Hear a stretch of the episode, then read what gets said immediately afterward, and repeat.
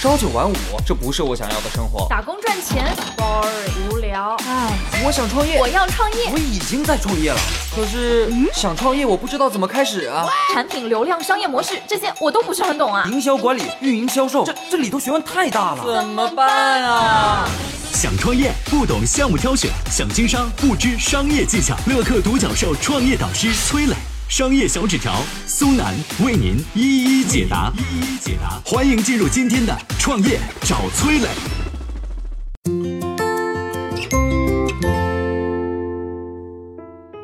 红牛老对手东鹏特饮要在 A 股上市，它是怎么崛起的？红牛又是怎么发展起来的？泰国红牛和中国红牛又在争什么？有请崔磊，有请崔磊。各位都听过啊，累了困了就喝东鹏特饮这句广告语，经常看各大综艺节目的朋友应该知道啊。一个金色的瓶子贴着东鹏特饮几个字儿，代言人还是谢霆锋啊，这个梳着九十年代的发型，看起来反正有点 low。那喝起来的感觉像什么呢？没错，就是像红牛嘛。反正这个这款有些山寨味的饮料品牌啊，大家觉得。卖的应该挺不错的，但是可能你不知道它就要上市了啊！前段时间东鹏特饮接受上市辅导的消息传了出来，这预示着呢功能饮料市场的老二要在 A 股上市了。为什么东鹏特饮能够在竞争激烈的功能饮料市场跑出来呢？我们先来讲讲这个东鹏特饮的创业过程。东鹏饮料啊，这家饮料品牌成立在一九八七年，当时呢还是深圳一家国有老字号的饮料企业，主要生产销售的就是凉茶和饮用水。直到一九九七年，也就是十年之后，才推出了东鹏特饮。如果喝过的人就应该能够感觉到，我刚才说了啊，跟红牛的味道很像。那么东鹏特饮面对红牛这样强大的竞争对手要怎么打呢？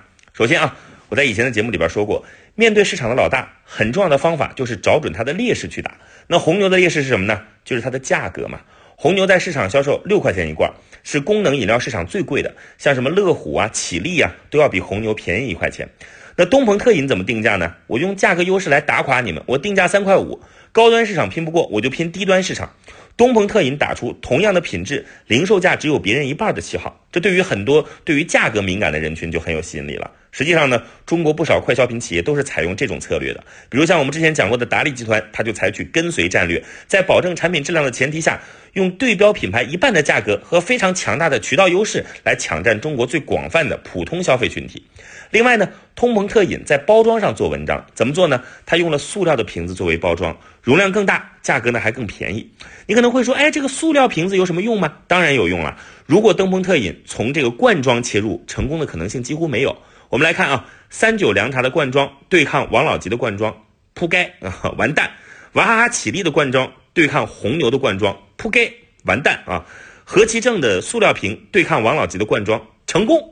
为什么呢？当一个产品的包装已经打入到消费者的心智模式，你还推出一个一样的包装，你说你能成功吗？就像可口可乐的瓶子，消费者一看就认呐。所以包装差异化非常重要，而且塑料的包装会给人感觉便宜，这就为你的低价找到了借口，让消费者更明显的感知到你这个产品的差异化。那除此之外呢？当然就是渠道还有广告营销了，快消品都是这么做的嘛。红牛的渠道主要集中在大的超市和连锁便利店，而东鹏特饮呢深入到很多的三四五线城市的小店铺，下沉渠道做的比较厉害。另外在营销上，东鹏特饮主要植入年轻人喜欢看的综艺节目或者是网络剧，比如像什么《中国梦想秀》《欢乐喜剧人》《老九门》等等等。东鹏特饮现在一年的收入是五十亿，和红牛一年超过两百亿的收入相比啊，显然还有很大的差距。要想在功能饮料市场打败红牛，我觉得基本上没戏了。改变消费认知这件事实际上太难了。当然呢，选择跟随战略做市场老二也能活得很滋润。东鹏饮料上市之后想进一步发展，我想很大的可能就会去创造新的品类，这样呢才有机会成为新品类当中的市场老大。嗨，大家好，我是崔磊。下拉手机屏幕，在节目简介里有我的个人微信号。朋友圈我会分享创业思考、商业观察，以及和支付宝、抖音等巨头合作的创业好项目，欢迎您来交流。我们的创业平台乐客独角兽已经汇聚了三万多名各行各业的创业者，欢迎您来寻找资源。有请商业小纸条，请商业小纸条。崔磊谈到了东鹏特饮是怎么发展起来的，我这边讲讲红牛的发展的一个小故事啊。实际上，红牛品牌创始人是泰国籍的华人，叫许书标。一九六六年呢，创造了一款含有水糖、咖啡因、纤维素和维生素 B 等成分组成的叫滋补性的饮料。哎，它就是红牛。到八十年代呢，在泰国的奥地利商人梅特舒兹发现了红牛这个饮料的商机，于是他和许书标合作，在三十多年里呢，把奥地利红牛卖到了一百多个国家和地区。到了九十年代，又一个故事开始了，这就到了中国红牛登上历史舞台了。那么是谁把红牛带入中国市场的呢？这就是华彬集团的董事长严彬。一九九三年，许书标返乡，想在海南开办个工厂，把红牛饮料带入中国。那个时候呢，因为政策原因啊，没有取得保健食品批准证书，所以就没办法生产嘛，对吧？这时候呢，严彬出现了。一九九五年，许书标和严彬合作成立了红牛中国。啊，这一年呢，红牛第一次出现在春节联欢晚会的广告当中，一句叫“红牛来到中国”开始，到汽车要加油，我要喝红牛，呃，渴了喝红牛，困了累了更要喝红牛啊！你的能量超乎你的想象啊！这都是红牛不同阶段的这个经典广告语，嗯，很有煽动力。各大电视台的黄金时段啊，都在砸这个红牛的广告，相信呃多少啊都听过。只用了大概八年的时间，中国红牛实现了从零到十亿元的销售额的一个变化，又用了八年时间突破了一百亿，而从一百亿到两百亿，仅仅用了两年的时间。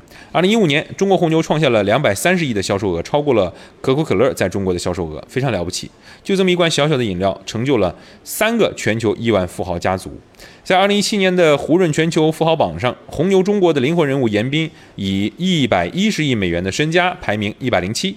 泰国发明者许氏家族的资产达到了九十三亿美金，世界排名第一百四十五位。另一个受益者，奥地利红牛老板，已经七十三岁的梅特舒兹，以一百二十亿美元的资产排到第九十八位。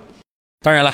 有利益的地方必定可能产生纠纷。中国红牛和泰国红牛也逃不过这个魔咒，从相爱走向相杀。由于当年合作的时候双方签订了合作年限，这就涉及到中国红牛能不能继续使用红牛商标的问题了。这就是中国红牛最大的软肋。你看看历史总是惊人的相似，王老吉和加多宝的故事，那是另一个篇章，有相似性啊。